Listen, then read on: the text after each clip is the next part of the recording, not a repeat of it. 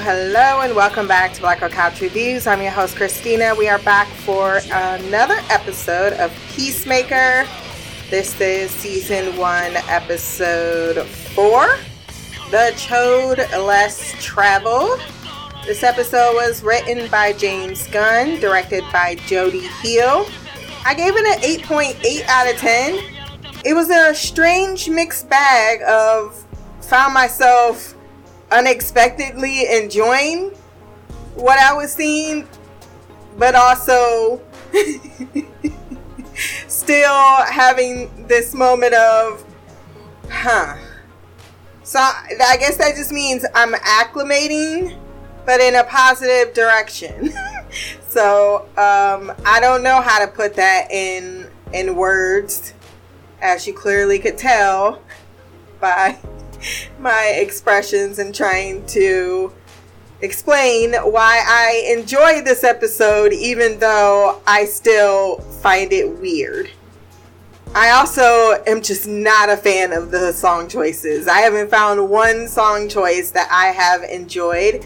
It's funny because I just watched Midnight Mass and the exact same thing with that show. There was not one single musical selection I thought, you know, meshed well with any of the scenes. Even if maybe the lyrics did, the tone, it meshed weirdly, and I think that's where I'm getting the weirdness from.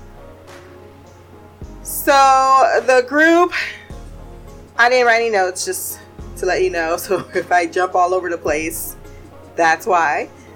But I do know that we start with them after the mission in the back of the van. I will say I was very fucking surprised that Judo Master was alive. I'm like, how does he not have brain damage? And then they still hooked him up to machines at the end of this episode. Like he got a cat, like he's a cat with 9 lives. Explain to me. Explain to me! But my favorite character by far, Vigilante, is very bothered by his pinky toe being almost cut off. Thinks he will never walk again.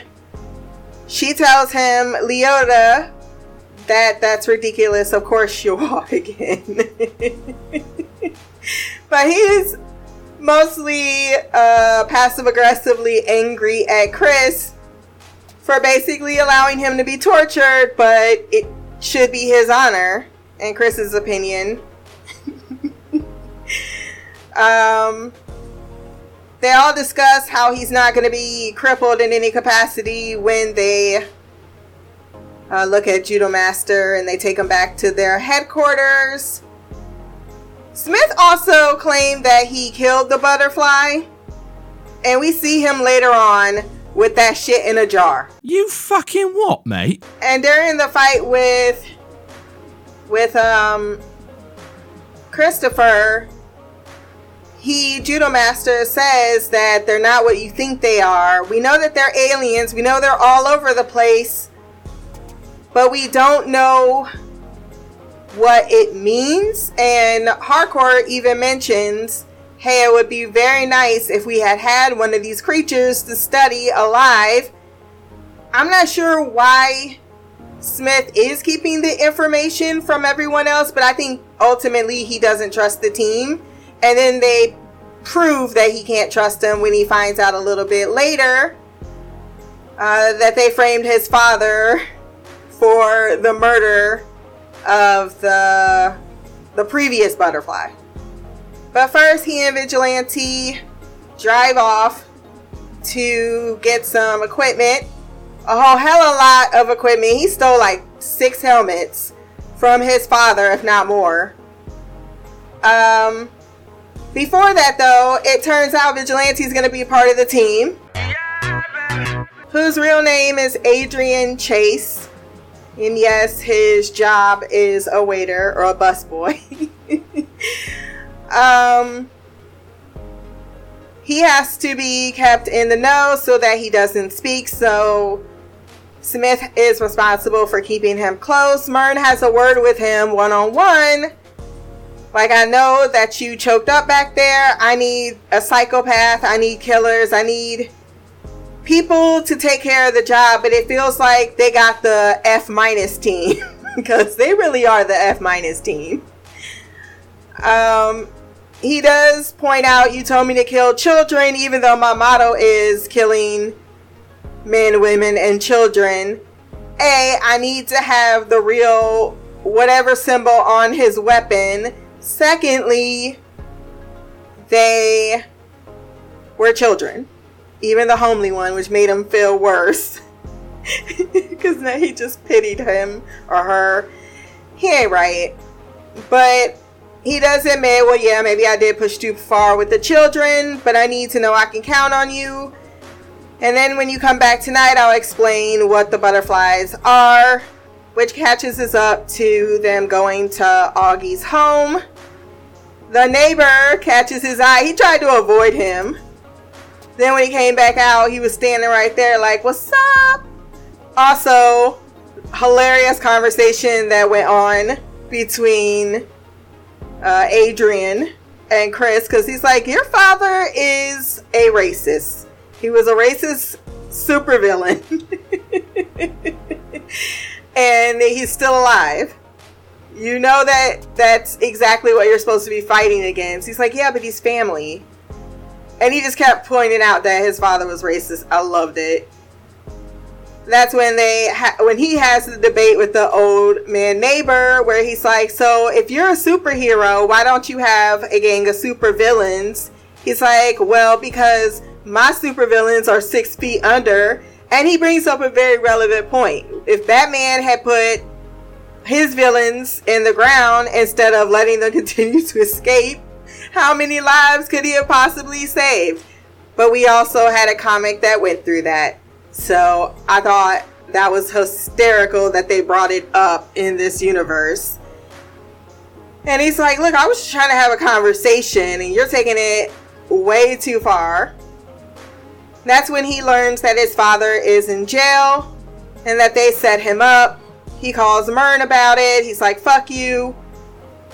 Adrian's like, I told you that they wasn't best friend material, as they go to the jail so that he can see his father, even though they don't want them to sleep or speak to each other. Harcourt, he just wants to fuck her. So Myrn sends Leota, because at least they can, or he trusts her. The thing about Leota, though, is she is feeling really conflicted about everything. She didn't like killing the one man. Britta made her feel bad about it, saying, you know, if you're going to do this job, you got to make the hard decisions. Then she goes to the bathroom to cry. She goes to Economist. And I'm still, is it Economist? Economist? Whatever. I think I might just call him Diebeard from now on, because that seems way easier. Well, I guess I could just call him E-Sizzle. I like the fact that they're not traditionally, because I know someone pointed out, well, yeah, they're not traditionally what you would imagine superheroes, but they're trying their best. I get that aspect of it. Trust me, I do. I did try to compare this a little bit to Doom Patrol, but it does seem a little overly inflated in that direction, to the point where I don't necessarily buy it. I mean, I love Guardians of the Galaxy because they're a quirky team that we don't, you know, necessarily see as the superheroes of the galaxy. However, this team is on a next level of incompetent that doesn't necessarily square with, you know, the same type of premise that's been done elsewhere. So that's what I meant by that particular statement in my last podcast. Leota gets there and tells him, look, your father is not the best of people. You're a good person, but he's not. He's a supervillain. He can't be saved. I've read everything in your file. It's fucked up what he's done to you.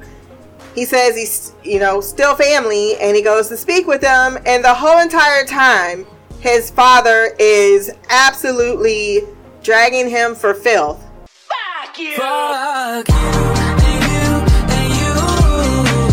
He said, I never loved you. I loved your brother, but not fucking you. You were just flesh. I watched you come out of your mother's coochie and I should have slit your neck. Hello, darkness, my old friend. I've come to talk with you again. Because a vision softly creeping. Christopher really gonna say, well, maybe I'm the good kind of chode. Wow, bruh. I'm gonna need you to recognize that your father is abusive and even says I'm about to snitch, but I'm not a rat. Holla, holla, holla, holla, holla. Which reminds me of this stupid ass thing someone made me watch called Sidewalk, where somebody really jumped into a scene and was as a rat. He was like, I'm a rat, but I ain't a snitch. And the crowd was like, oh. I'm like, what is going on in New York? Seriously. While waiting for Peacemaker, Leota strikes up a conversation with Vigilante. He tries to pretend he's not Vigilante. She's like, what's wrong with your foot?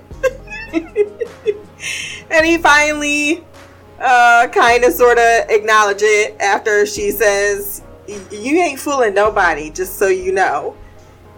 She tells him he's a good person, just like Chris is a good person, but his father is really bad, and puts the idea in his brain that he would be better off without him permanently. Hold up, I'm busy killing these bitches. It did not take more than a second for that idea to spread in his brain. He's like, I gotta go do something.